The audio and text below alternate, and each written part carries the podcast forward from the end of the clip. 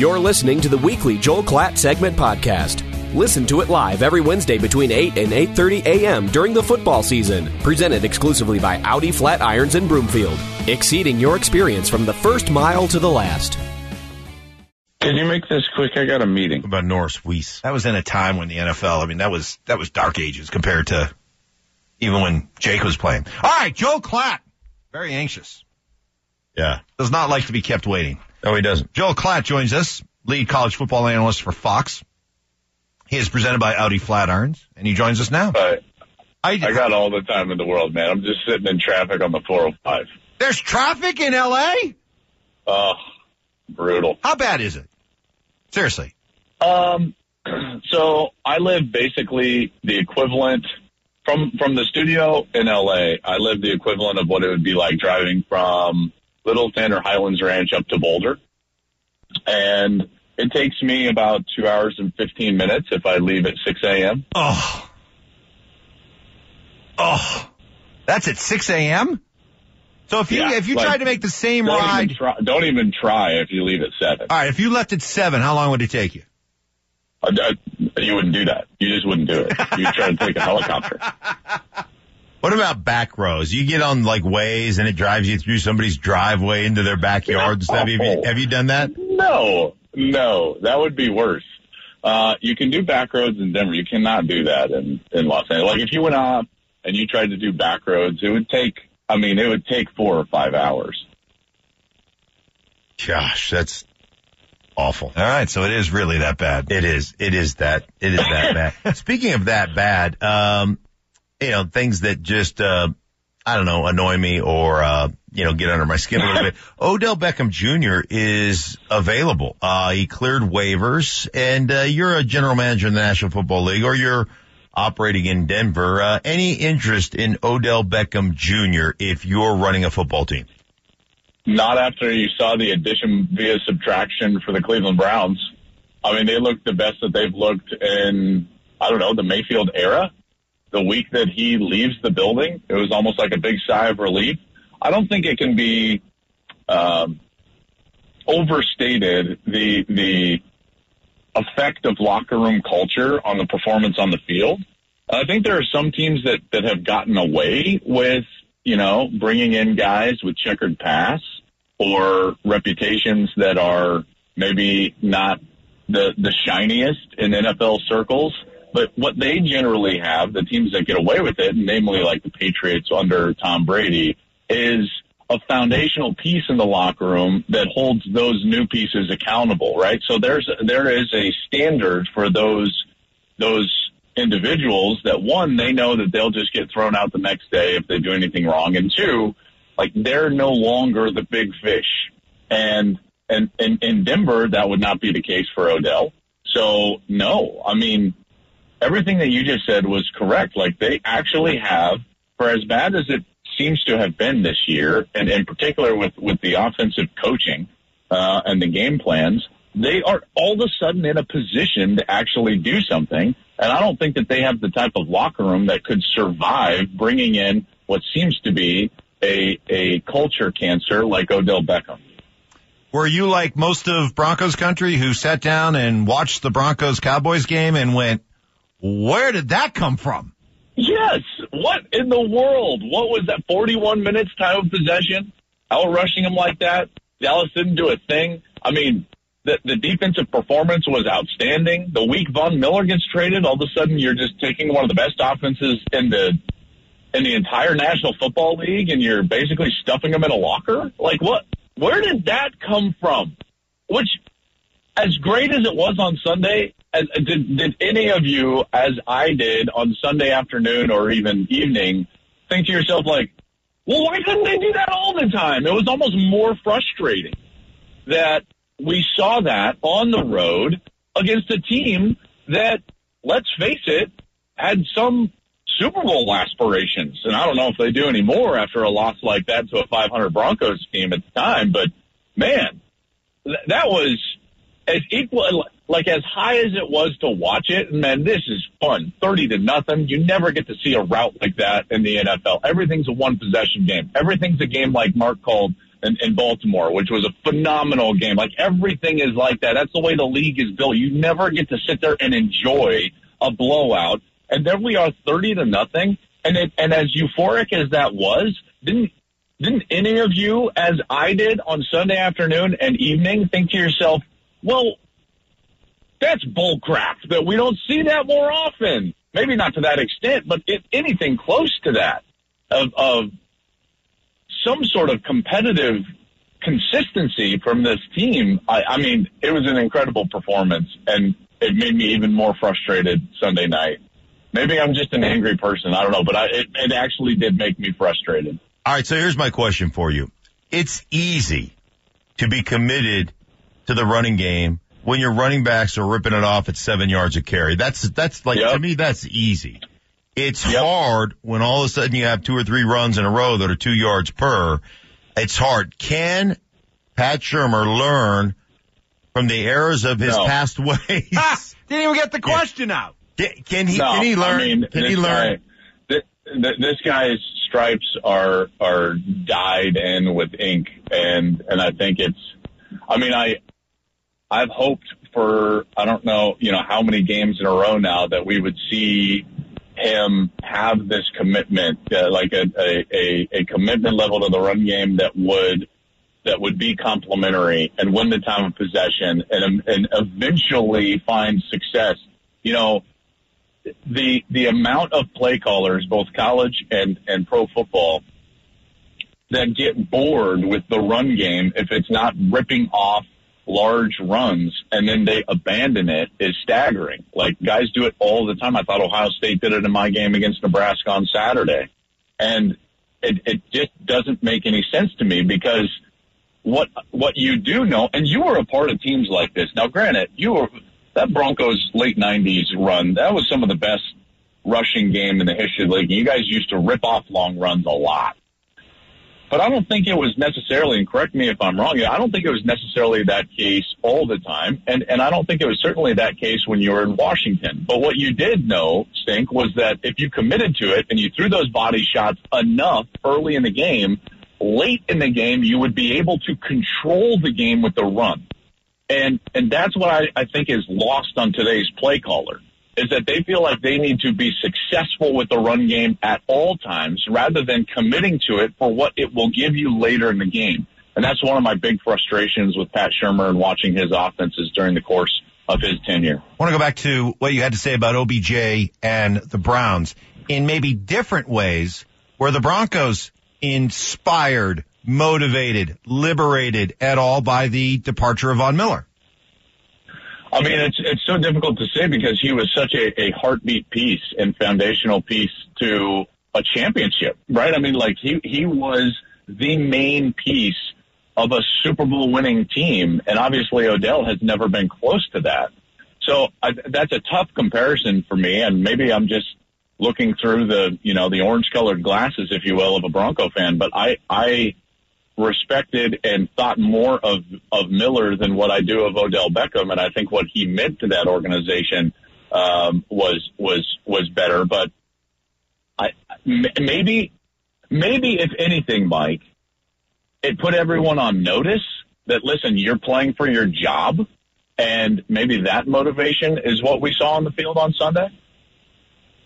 Yeah, I think. I mean, I think there's I think there's something to that. I think the other thing is don't underestimate or you can't underestimate, um, when your organization is basically saying, Hey, we're, we're punting on the season because we don't believe in you guys and we're trading, you know, the face of our franchise away, giving an opportunity to be a playoff team.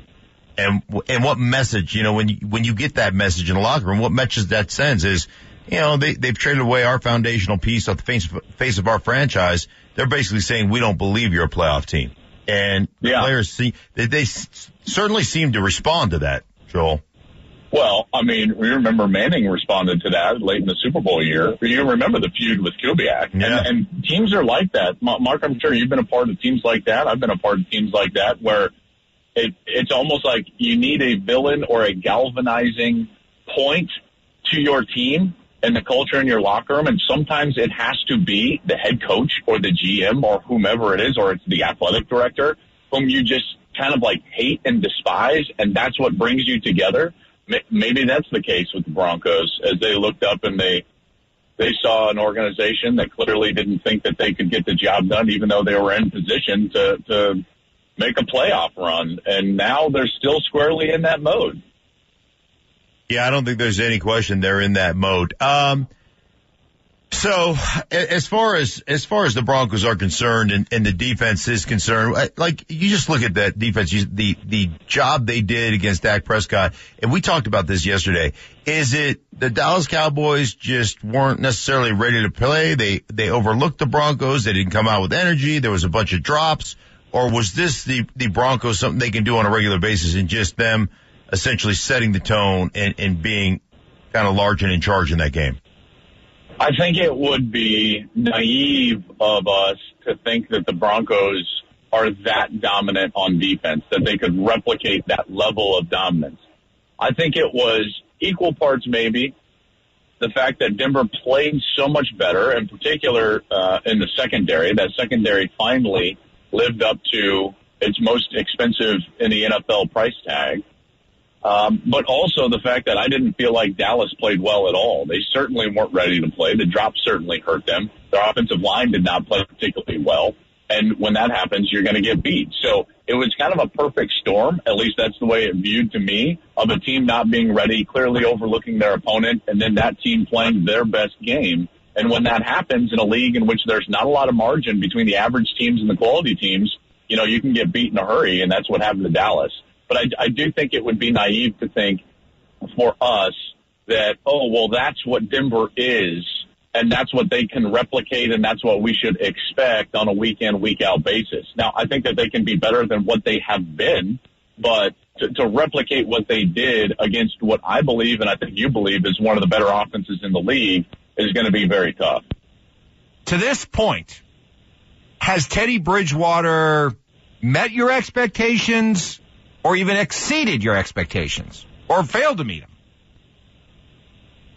That's a great question. I, I have I have not thought of that. I I think that he's probably met, uh, if not just below met, but I don't think that he has exceeded uh, the expectations. But I also believe, and and I think you guys can probably guess where I'm going with this, but I I don't think he's been given the proper game plans to succeed. I don't think that the Broncos have have done the the correct things as far as what their mentality and blueprint is on a week in week out basis.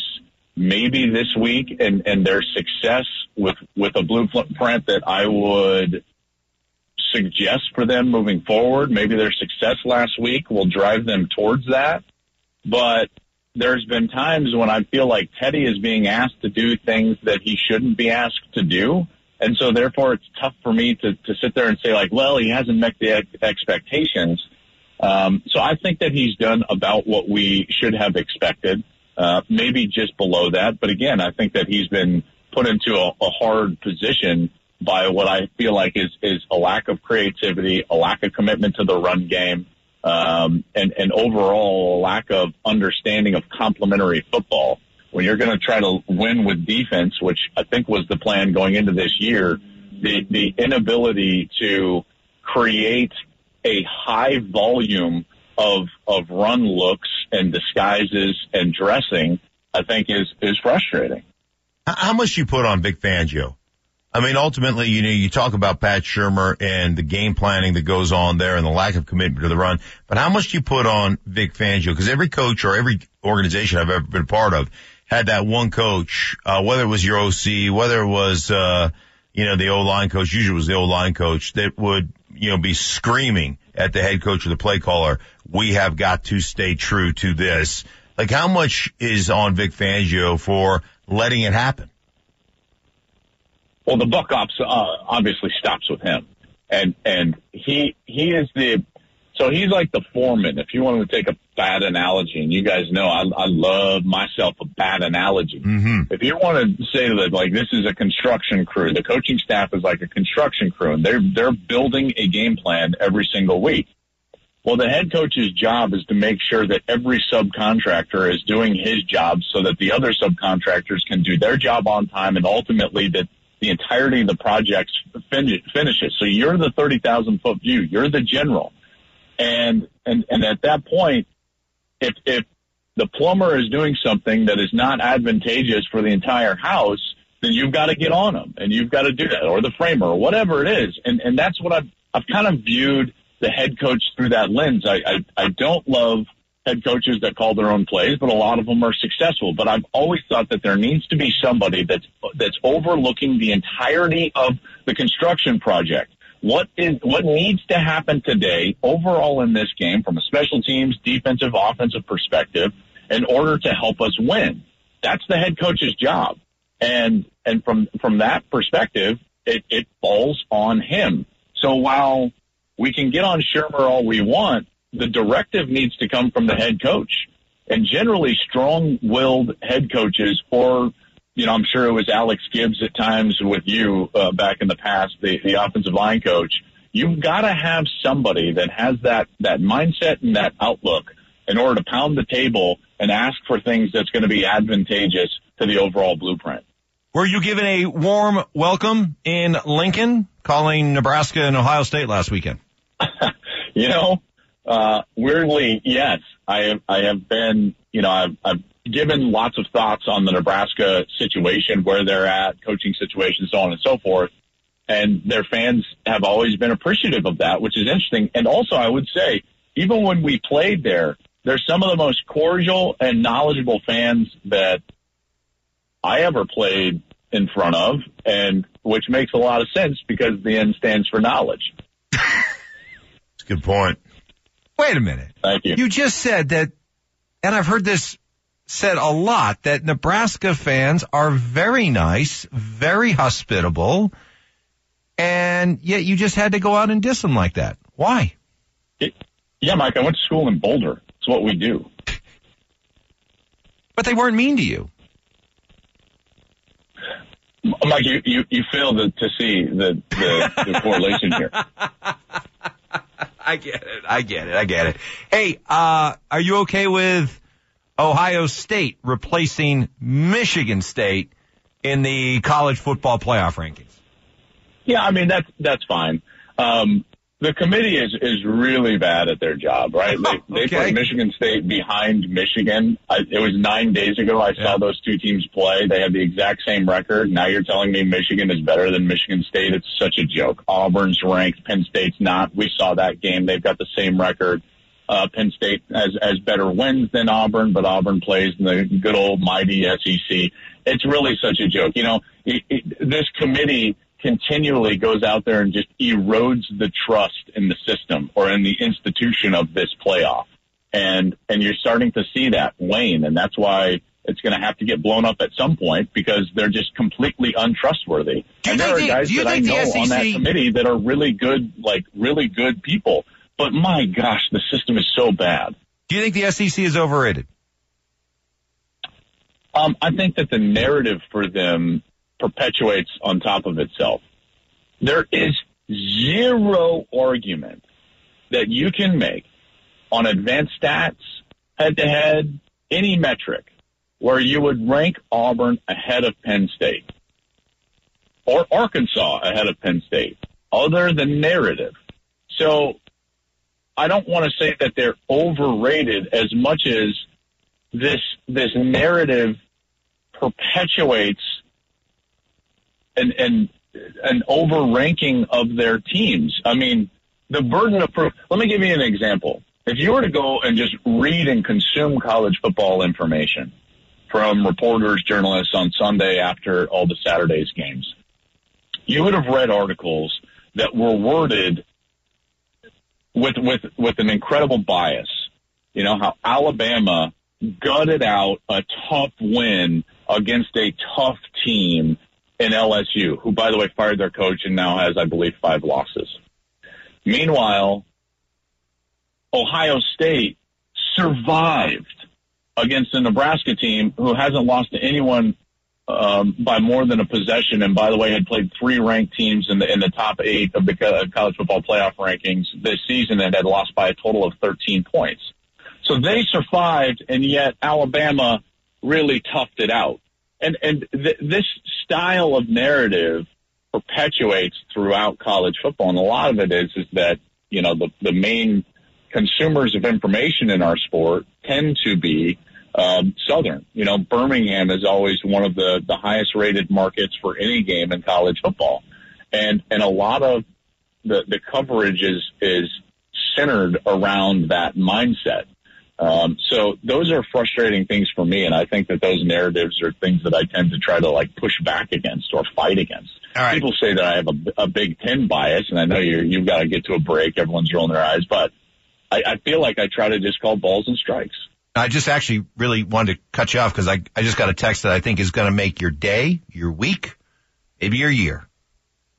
And this text reads, I watched the Nebraska game this weekend with my father-in-law, who is from Nebraska. He said, screw Joe Klatt. Well, you like that? I was two and zero in Lincoln. Uh, yeah, that's right. Boom! On that note, thank um, you, Joel. See you, Joel. I'm, I'm old enough to remember ending your 50 year bull streak. Oh, Ouch. got any more? We can, we can blow the break for if you got any more. Well, I did prank call the governor of Nebraska one time live on the air, got reprimanded for it. Not when I was at the fan. I got reprimanded for other things at the fan. That's fan. Um, but I did uh, live on the air without him knowing we were on the air. Ask him if if there are two Nebraska grads that do end up unfortunately getting a divorce, are they still cousins? Oh man. well, on that note, banned or not banned? See you later, Joel. Later. Joel Klatt, presented by Audi Flatirons. Matt Moore, our uh, NBA and Nuggets insider joins us to uh, make heads or tail. What comes next now after this Nikola Jokic one game suspension? That's next. Denver Sports Station, Sports Radio 1043 The Fan. Hello, this is Ryan Watson, Vice President and General Manager of Audi Flatirons and Audi Boulder Service. When was the last time a dealership delivered the experience you were looking for? Have you ever felt that buying a car was solely about making the sale? It should be about the relationship, beginning with your commitment to do business with us and continuing through the years to follow. Our team is dedicated to exceeding your expectations from the first mile to the last. Come see us in person or visit us online at AudiFlatirons.com or AudiBoulderService.com.